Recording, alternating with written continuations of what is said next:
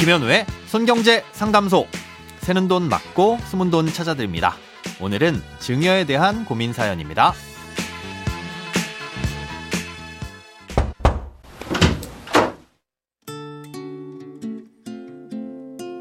안녕하세요. 팟캐스트로 열심히 듣고 있는 직장인 애청자입니다.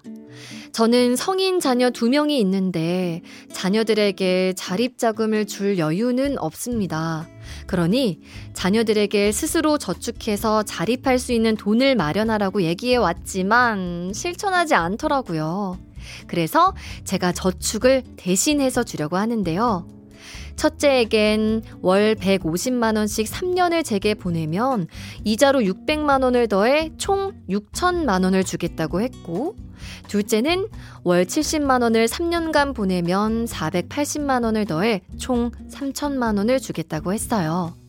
그런데 최근 손경제 상담소에서 자녀가 부모님 대신 저축을 해드리고 싶다는 사연을 듣다 의문이 생겼습니다. 3년 뒤 자녀들에게 약속한 돈을 입금해 줄 때도 문제가 생길 수 있는 건가요? 당시 사연은 은행 업무를 어려워하시는 부모님을 대신해 자녀가 부모님 돈을 받아서 자녀의 명의로 목돈을 만들어서 되돌려 드리게 되면 증여세를 낼 수도 있다는 내용이었습니다. 아, 오늘 사연은 그 반대인 경우인데요. 결론부터 말씀드리자면 부모님이 자녀 대신 저축을 해줄 때도 증여세 문제가 발생할 수 있습니다. 부모가 성년 자녀에게 혹은 자녀가 부모에게 재산을 이전해 줄 땐 서로 10년간 5천만 원까지는 세금을 내지 않아도 되지만 초과하면 초과분에 대해선 세금을 내야 합니다. 사연자님의 경우 첫째 자녀에게 3년 동안 사연자님이 받는 돈이 5,400만 원, 다시 되돌려주는 돈이 6천만 원으로 이 증여 공제 한도를 각각 400만 원과 1천만 원씩 초과하게 됩니다. 5,400만 원을 받았다가 6천만 원을 되돌려주는 거니까 결국은 사연자님이 첫째 자녀에게 600만 원만 증여하는 것 같지만 이 차용증 같은 걸 써서 따로 증빙 자료를 만들어 놓지 않는 이상은 자녀가 부모에게 보낸 돈 따로, 부모가 자녀에게 보낸 돈 따로 각각 증여를 한 것으로 보고 세금을 부과하는 겁니다. 그러니 원칙대로 하자면 자녀에게 5,400만 원을 받았을 때도 400만 원 증여에 대한 세금을 내야 하고요.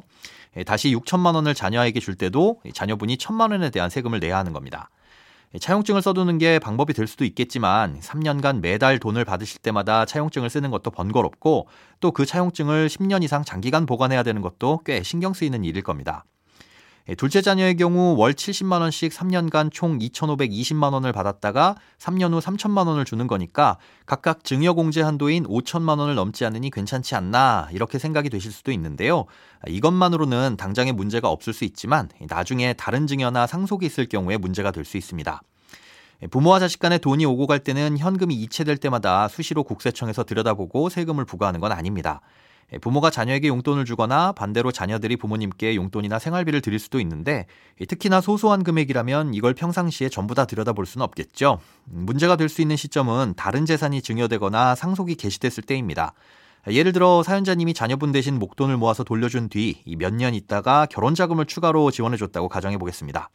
네, 그럼 이때 결혼 자금을 증여해줬다는 신고를 하게 되겠죠. 어, 그러면 이때로부터 과거 10년 동안 증여가 된 내역이 있는지 살펴보고 있다면 전부 합쳐서 공제 범위를 초과하지는 않았는지 따져보게 되는 겁니다. 예, 그렇기 때문에 자립자금으로 대신 저축해준 돈과 결혼 자금이 합쳐져서 세금을 내게 될 수도 있는 거고요.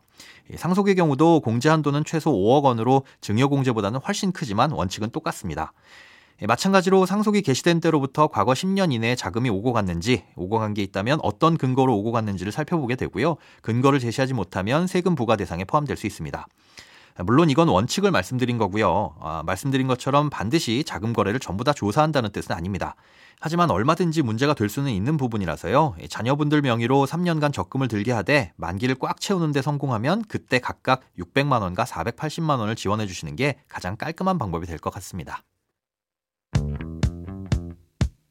돈에 관련된 어떤 고민이든 상관없습니다. imbc.com 손에 잡히는 경제 홈페이지로 들어오셔서 고민 상담 게시판에 사연 남겨주세요. 새는 돈 맞고 숨은 돈 찾아드리는 손경제 상담소. 내일 다시 만나요.